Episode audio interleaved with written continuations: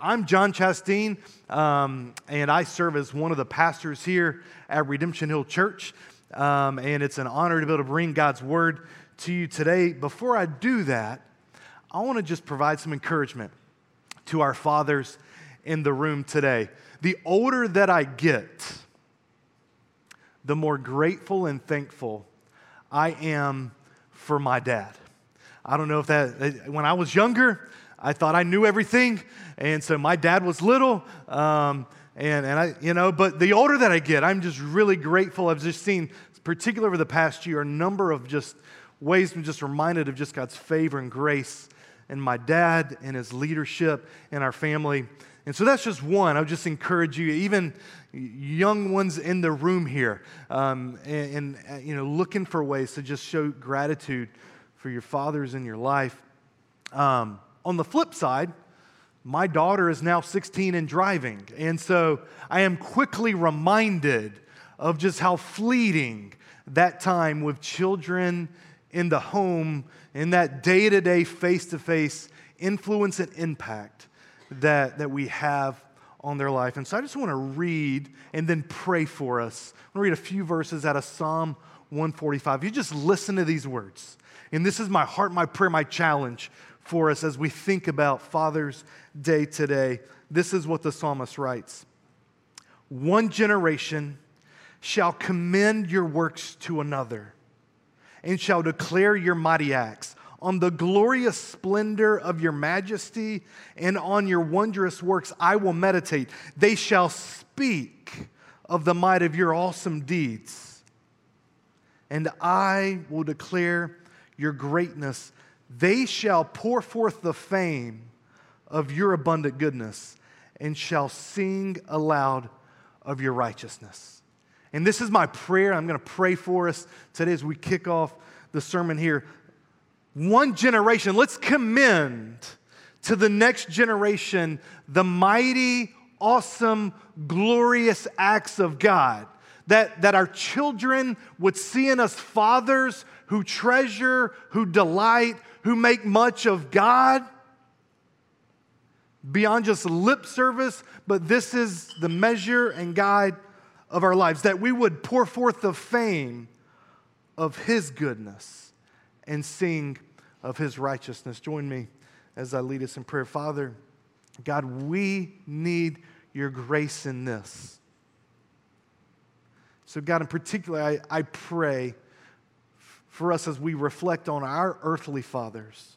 God, would you, would you help us be thankful? Would you cultivate gratitude in our lives for their investment in our lives? God, maybe for some, even as we think of our fathers, there's brokenness, there's sorrow, there's grief. I know one day I'll stand up here and preach, and my father will be with you in heaven.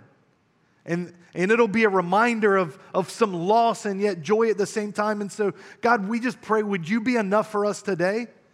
And would you be near to us in our sorrow and grief?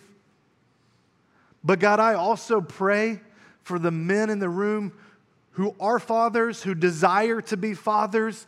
God, would, would Psalm 145 ring true of us that we would commend to the next generation, that we would speak, we would sing, we would make much of your abundant goodness.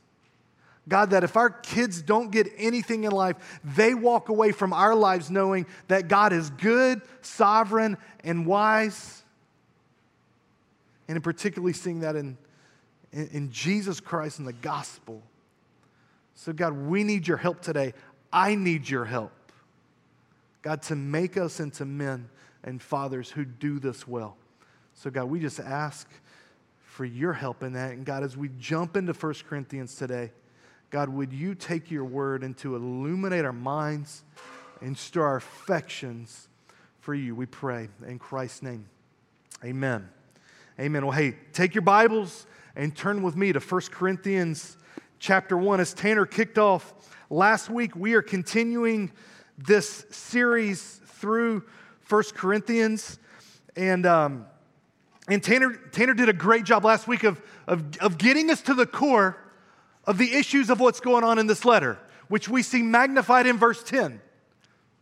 In verse 10, it says, I appeal to you, brothers, by the name of our Lord Jesus Christ, that all of you agree and that there be no divisions among you, but that you be united in the same mind and in the same judgment. The church was disunited at, and at odds with each other. They had taken the good gifts that God had given them, particularly related to godly preachers, and twisted them as obstacles to unity. They had become groupies of specific leaders. You got Apollos, you got Paul, you've got Peter.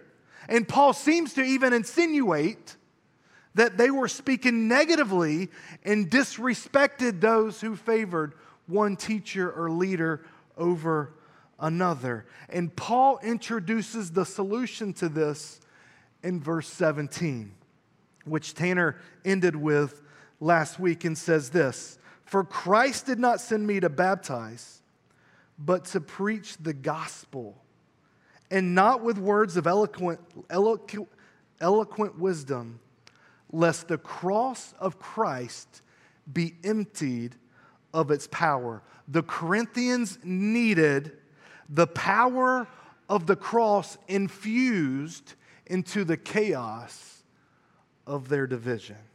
And what he does in our passage today is continues to unpack the power of Christ crucified. And so I'm going to read verses 18 through 31, and then we're going to walk through these verses together. The Word of God says this For the word of the cross is folly to those who are perishing, but to us who are being saved, it is the power of God.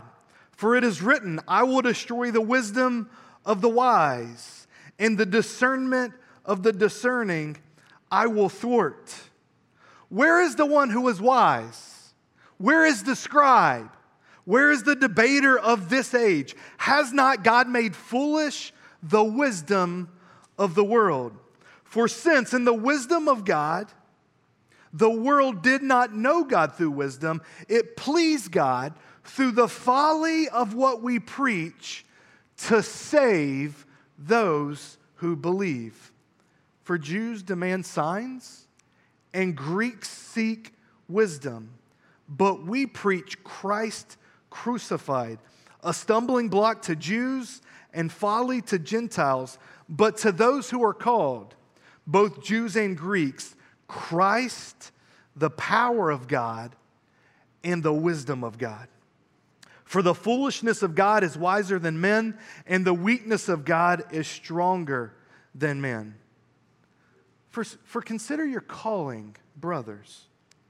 Not many of you were wise according to worldly standards. Not many were powerful. Not many were of noble birth. But God chose what is foolish in the world to shame the wise. God chose what is weak in the world to shame the strong. God chose what is low and despised in the world, even things that are not, to bring to thing to nothing things that are, so that no human being might boast in the presence of God. And because of him, you are in Christ Jesus, who became to us wisdom from God, righteousness, and sanctification and redemption, so that, as it is written, let the one who boasts boast in the Lord. The first truth that I want you to see today is that the cross turns worldly wisdom upside down. The cross turns worldly wisdom upside down. And let me just make a few observations here. You'll notice throughout that there's this word play. You've got folly and you've got wisdom. You've got foolish and wise. You've got strength and weakness. You have the world and you have God and the cross. And so, how does the cross turn wisdom upside down? The first way it does that is the cross divides all humanity into two camps we see here in verse 18. Look back there with me. The word of the cross says, folly to those who are perishing, but to us who are being saved, it is the power of God. You have these two camps here those who are perishing and those who are being saved. This word perishing is a word that refers to end time destruction. Paul speaking of the present road of those who currently reject the gospel, and he's not necessarily speaking that that is their final destination. It's like right now, this is the road you're headed down. You're headed down a road that leads to destruction. On the other hand, there is us who are being saved. And saved here, on the flip side, is referring to this end time rescue and deliverance because we're all going to stand before God and give an account for our lives. Now, he uses language here which may seem kind of funny at first. He says, Thus, those of us who are being saved. We don't oftentimes say, Hey, man, man I'm, I'm being saved. We usually say, God save me. But when you dig into the New Testament, there's actually three tenses that the, the Bible talks about in terms of salvation, and they're all true. I have been saved, I am being saved, and I will be saved. I have been saved. I can say that confidently because of, as I trust and believe, God says, You are saved. Like, it's as if I've already stood before end time judgment with Jesus because I've believed and trusted in Jesus. But in a very similar sense, I am being saved as God is working sanctification and, and, and His Spirit in my life. And then, in a very real sense, I one day will be saved when I stand before God all of this is trusting in the work of Jesus on the cross. The irony here about this group that's perishing, though, is that they seem to be unaware.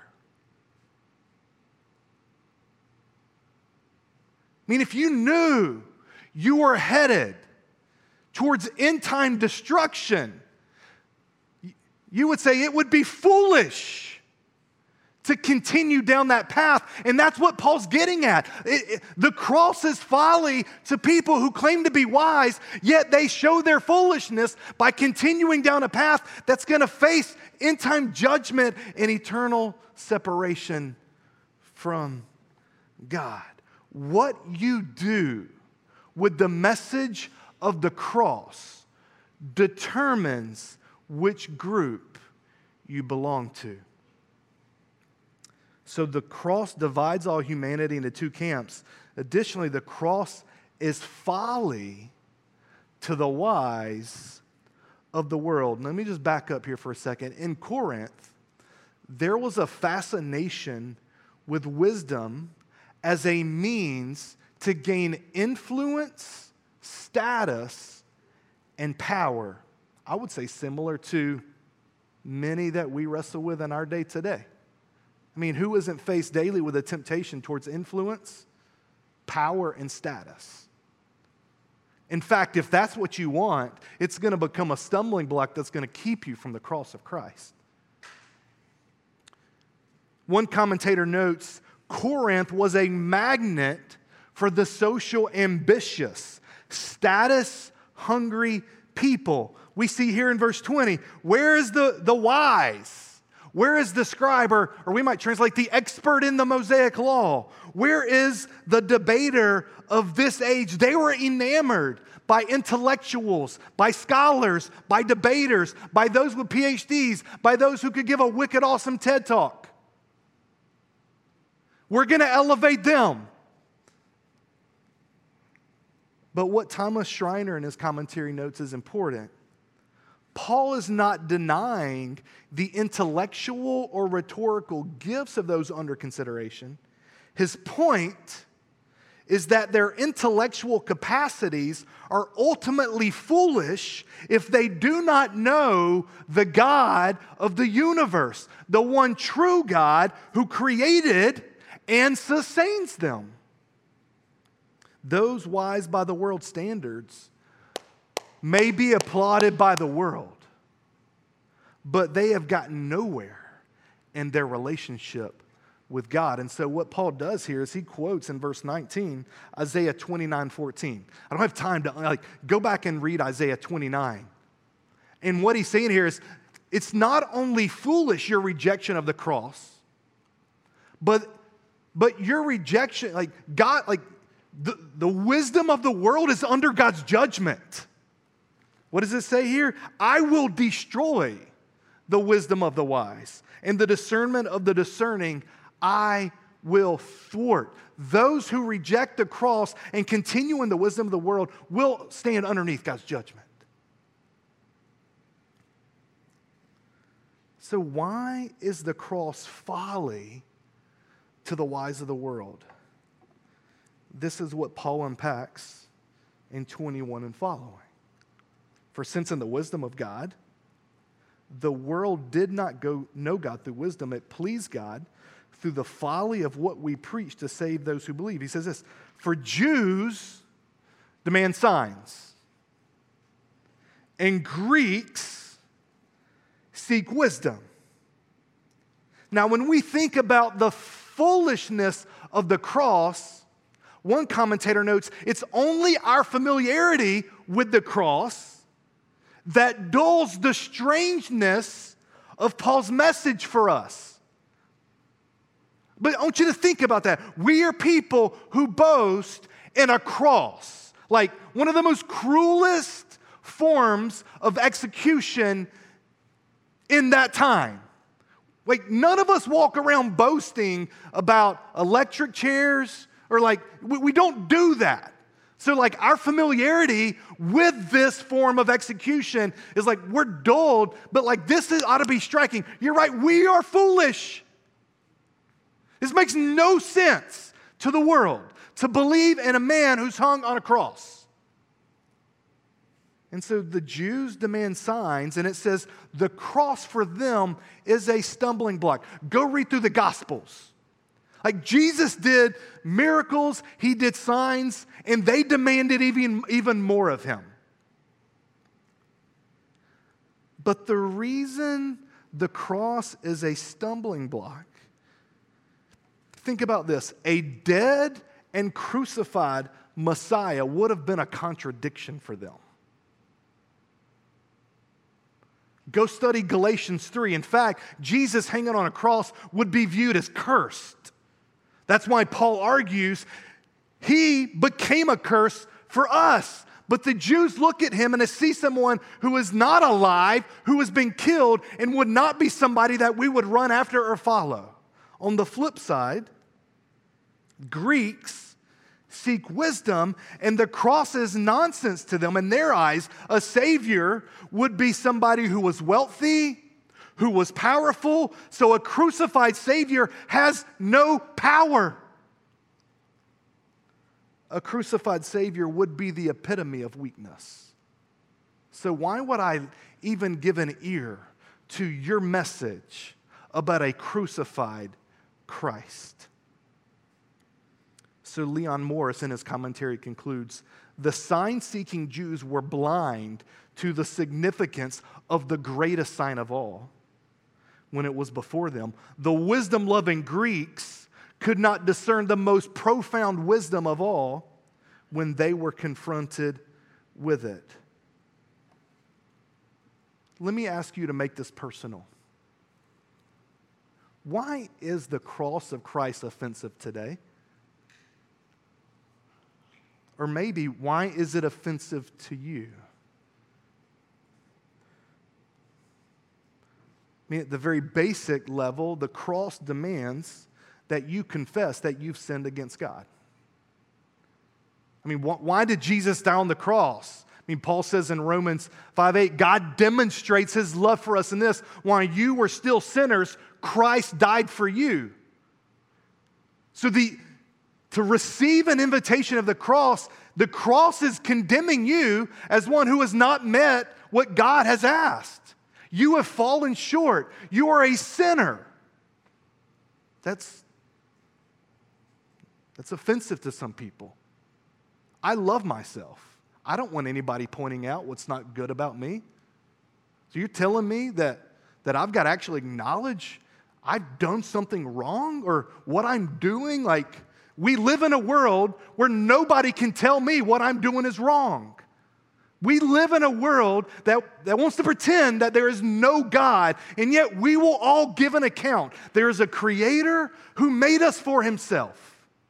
The world wants you to buy into a lie that this world is all about you and the here and now, but this is not home. We are aliens and we were made for another home. I'm getting preaching now a little bit. The cross demands that you confess that Jesus is the way to God. That's offensive because we want to keep our options open. And I don't want, like, for the sake of not wanting to offend somebody, it's become an offense to you. And it's an invitation, like, Jesus is the one means that you can have eternal life. And that's offensive. The cross doesn't enhance the status or reputation of most in the world, and that's offensive. Like for you to claim to be a follower of Jesus is probably not getting you street cred at work or in your neighborhood. It's not gonna, my, here's the crazy thing. My plea to come to Jesus today is gonna probably do very little for you in the here and now on this earth. It's not status boosting. Uh, the invitation is you come and die to yourself. And the world is saying, no, you build up your image on Instagram. And I'm saying, no, like, come and die. Like, you need to die. The way of the cross is opposed to the ambitious self promotion focus of our world. The cross says this considers others more significant than yourself. And not just in the church, but in your neighborhood, in your workplace, everywhere. The cross says don't use your power to manipulate others and gain influence. The cross says the greatest among you will be servant and least of all. Let me ask you this it says the Jews demand certain things of, of God and the Greeks seek certain, certain things. What are the things you're demanding of God? What is it that you're asking God to submit to your terms? In what ways is the cross a stumbling block for you? Like, just name it right now. This is the thing that is my stumbling block that is keeping me from fully embracing and following Jesus Christ. What are you seeking after in life that's a barrier to you seeking after God? The biggest barrier to the cross is not external to you, it is you. The cross is an invitation to come and die. So the cross divides humanity into two camps. The cross is folly to the wise of the world, but the cross is power and wisdom to those who believe. When it comes to knowing God, the heart of the issue is not wisdom, it's belief and trust. Look at verse 21. For since in the wisdom of God, the world did not know God through wisdom, it pleased God through the folly of what we preach to save those who believe. And notice this if the foolishness is for Jews and Greeks, then the invitation is also for Jews and Greeks. Here's the irony the cross is a sign and points to the true wisdom from God. So, how does the cross display the wisdom and power of God. At, when, we, when we talk about the message of the cross, at the center of it is the crucifixion of Jesus. Think about this. He was beaten, bloodied, tortured, mocked, ridiculed, humiliated, nailed to a cross, and hung up for all to see. And yet, the greatest injustice in the world in the sovereign plan of God was the will of God to bring about the salvation of many. Central to the plan of God was Jesus who said, I came not to be served, but to serve and give my life as a ransom for many. So here is how the cross displays the wisdom and power of God it is simultaneously the punishment for sin and mercy and compassion and forgiveness for sinners. It is the simultaneous display of the wrath of God and love of God. Whereas Thabiti Anyabwile says, can there be a greater display of God's wisdom than that singular act wherein the unrelenting holiness of God is satisfied, even as the untiring grace of God redeems the guilty. It is both wisdom and power. Christ crucified is power because it is, it, it is the power to defeat evil, sin, and save us from eternal death. It has a divine power that other messages lack, which is why Paul in Romans would say, I am not ashamed of the gospel because it is the power of God. You know, going back to 18, he says, For the message, the word of the cross, is folly to those who are perishing, but to us who believe, it is, what would you expect him to say there? You would expect him to say wisdom. What's the opposite of folly? Wisdom, but he doesn't. He says power. Now, here in verse what 24, he combines wisdom and power, but I think what's going on here is he's trying to draw away the Corinthians from their love fest with wisdom. To see and embrace the power of God. And Jesus isn't just the source of wisdom, he is the very expression of wisdom. Go read Colossians 2, verses 1 through 3. And so Paul continues in this section, verse 25 For the foolishness of God, is God ever foolish? Okay, like, I want you to make sure you hear the irony there. In the weakness of God, is God ever weak? Can somebody speak back to me today? Is God ever foolish? Thank you. Yes, he's not foolish. Is God ever weak? No. So what's going on? So the foolishness of God and the weakness of God is stronger than men. God at his worst is better than humans at their best. Is what a couple of commentators say. For those with eyes to see, the cross displays the glory of God. So we could go to Second Corinthians 4, where, where Paul talks about the God of this age has blinded the eyes of unbelievers from seeing the light of the gospel of the glory in the face of Jesus Christ. And yet, at the very same next few verses, he says, In some, God has said, Let there be light. And light shines, and eyes are open to see in the very same cross beauty and glory. Notice this. I skipped over this earlier, but in verse 21, it is God's pleasure to save those who believe. So let me wrap up this section. I got to move us on. How, how does this whole argument relate to division? to kind of tie us back around, right? Like, because that's the point. Like, man, they're, they're not unified. And he's going to the gospel here. Here's why their disunity was a result of elevating human wisdom and a lack of focus on the cross. They took their eyes off Jesus. And so this passage is a call hey, don't take your cue from culture but from the gospel and in particular the cross. When the cross is central in the church, competitiveness, grumbling, and unholy allegiances dissolve away. The solution was a renewal, was a renewed radical Christ centeredness. Unity will come when we focus on Jesus and his work. And we should let Jesus and his work be a lens through which we see all of life. So, the first truth is that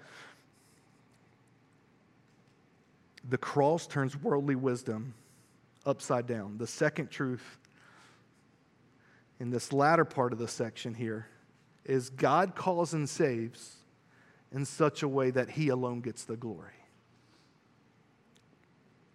We go into verse 26. And Paul says, For consider your calling, brothers. Now, he's already used this word call. Look back up at verse 24. But to those who are called, both Jews and Greeks. Now he's, he, he introduced it in 24. He's, he's returning back and he's going to unpack this and trust me, it also has relevance to, to the division and disunity here. And so, calling speaks of the sovereignty of God in salvation. Why does he do this? Why is he saying, hey, consider your calling? Remember, Paul's writing to a city and church obsessed with reputation and honor. When rightly understood, the sovereignty of God in salvation crushes pride and produces a Christ like humility. He goes on and says this Brothers, not many, and just to be clear, he didn't say none of them. He just says, not many of them were wise according to worldly standards. Not many were powerful. Not many were of noble birth, or we might say, as the NET translates, a privileged position. On the flip side, verse 27, but God chose. Now, just to highlight here, when we talk about calling and choosing, those are connected here with what we say the doctrine of election. I'm going to come back and unpack it here in a little bit, but those are like, those words are used similarly the calling and choosing. But God chose what is foolish. Get it? He's, we have the upside down nature of the cross here. Not many were powerful, but God has chosen, or not many, um, sorry, not many were wise. So what has God done? But God chose what is foolish in the world. Not many were powerful, so God chose what is weak in the world. Not many were of noble birth, so God chose what is low and despised in the world, even things that are not, to bring to nothing things that are, so that no human being might boast in his present. His point here is he's highlighting, as he's talking to the church here, he said, Hey, not many were leading figures in the community. But on the flip side, the things that the world elevates and praises, knowledge, intellect, power, rank, is not what leads to salvation and knowing God. God's calling is not contingent on your status in the world. Now, let me unpack here. Like, what do we mean here when we talk about God calling or, or this effectual call of God? We often, when we talk about salvation, we talk about it from a human perspective. Like when we when we come up here and like we'll have baptism Sundays and somebody's like sharing their story, we're talking about man how God saved us, and, and usually we would include in that that man, what does somebody got to do to be saved?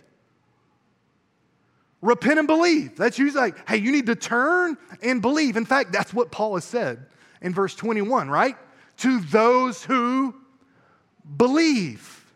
There's no doubt, and just hear me clearly, I am not minimizing or doing away with a human responsibility as it relates to salvation.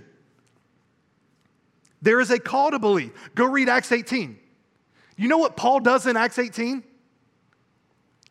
It says in 18:4, he reasoned in the synagogue every Sabbath and tried to persuade Jews and Greeks to do what? To believe. There was human responsibility there. He gave his life to preaching the gospel. And yet, at the very same time, the scriptures talk about salvation from God's perspective. And this is what Paul is doing here he's highlighting their calling or God's choosing. We say, that, we say it this way in our statement of faith Election is the gracious purpose of God, where He chose some persons unto everlasting life, not because of foreseen merit in them, but of His sheer mercy in Christ, in consequence of which choice they are called, justified, and glorified. God's grace, therefore, excludes boasting and promotes humility.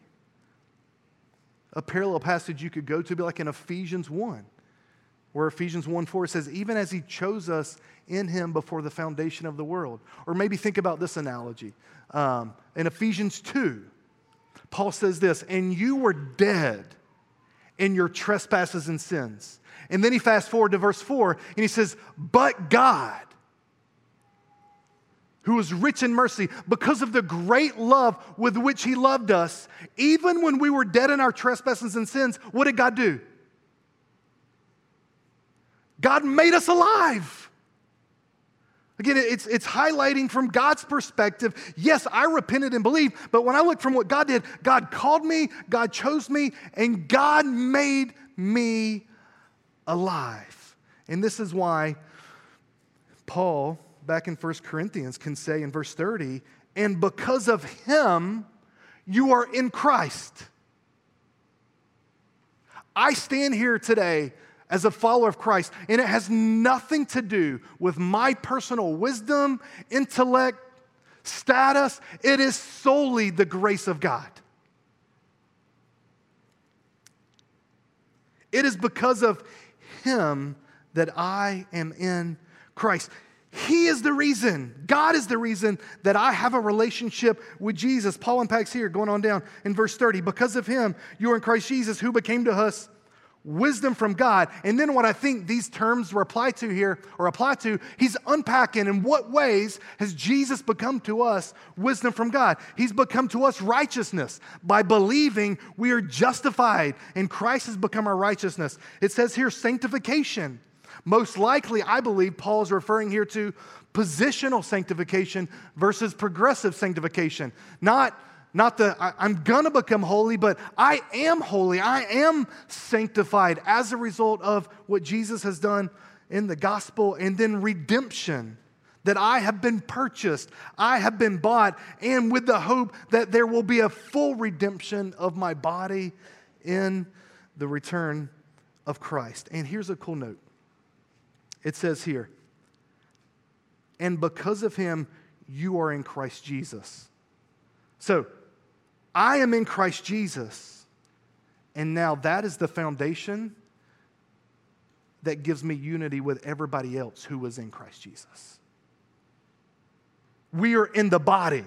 You, Paul's going to unpack that later on. We've already seen that in, in 1 Corinthians 12.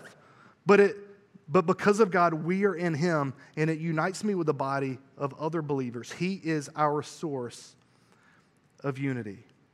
And I would just say, for some of you, maybe this is new thinking about God's work of salvation. Um, I, I would affirm both of them. There's human responsibility, and there's, um, there's, there's God's sovereignty, and they're friends. And that we want to affirm both. And at times, it may seem like a mystery. How do we comprehend both of them? It's a mystery that we could look at, and the cross is a mystery in the way that Jesus, at the, the very same time, can display the very wrath of God and it be the very will of God and display the love of God.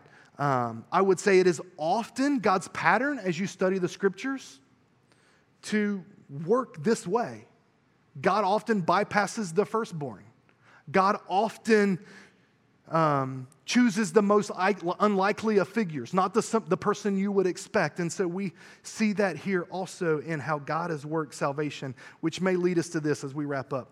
Why does God work this way?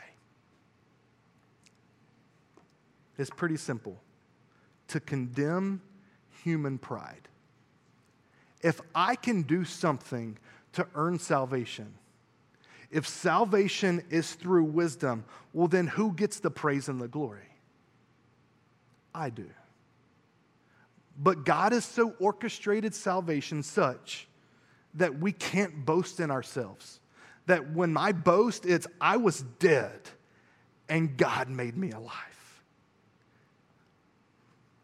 And so Paul repeats this twice to emphasize this point. In verse 29, he says, So that, here's purpose, no human being might boast in the presence of God. And then he repeats it in verse 31 by quoting Jeremiah.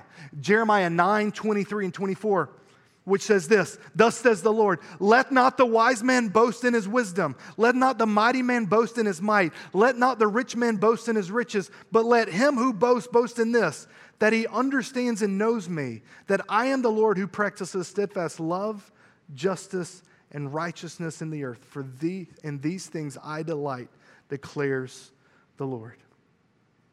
And so, what's, what's the whole point of what Paul's getting at here in the church? I believe it's this He's calling us to humble yourself and make Jesus your boast. Humble yourself and make Jesus your boast. Will you hang on to your demands and pursuits? Or will you lay them down and you find eternal life in the power and wisdom of Christ crucified? Maybe today God is opening the eyes of some of you to see what you at one point said the cross is foolish, to see, well, that is wisdom. That is power. And you may be asking, hey, what should I do? I would just plead with you to do the very thing that Paul said here believe. Not an intellectual, a belief that's a giving of your life, a belief that says, I'm turning and I'm following Jesus with my life. It's a belief that says, I'm a sinner, but Jesus was not a sinner. I'm a sinner and deserved what Jesus went through on the cross, but Jesus died on the cross for my sins. I'm believing in Jesus so that one day when I stand before God, I'm going to say, God, thank you for sending your son because it is only in him that I deserve eternal life with you. God often works in a way to nullify human pride. So, RHC, may our boast be in Jesus. Let's think and pray like God and not like the world. Don't just pray based on what you, be, you perceive to be the most likely outcome. Pray with the expectation that God will work and move in a way that nullifies pride. And as we boast in Jesus, make your boast not be about Tanner or John Reddy or John Chastain or my community group leader or my D group leader or my team leader or my director. Make your boast in Jesus. I'll conclude with Galatians 6:14 where Paul writes, but far, far be it from me to boast except in the cross of our Lord Jesus Christ, by which the world has been crucified to me and I to the world. Let's pray. Father, God, we thank you for this word. And God, we ask for your grace to produce the humility of the cross in us. God, would you open our eyes to see beauty and glory in the cross? God, for those that would say, I'm in the camp of those who are being saved, God, would you continue to give us a resolve to, to not just believe a one time, but to, to continue to believe and trust and to follow you? God, would you show us where pride is rearing its ugly head in our lives? In our church. God, would you crush pride? God, would we be a church that it would be said of us that they boast, they boast in Jesus, they make much of him. God, in areas where there's disunity or division, God, would you help us to fix our eyes on Jesus? And God, we pray the gospel would continue to come in and shape and unify and guide us. God, that you might be brought glory. And we thank you for the beauty of the cross. May Christ be magnified. God, we pray. In his name, amen.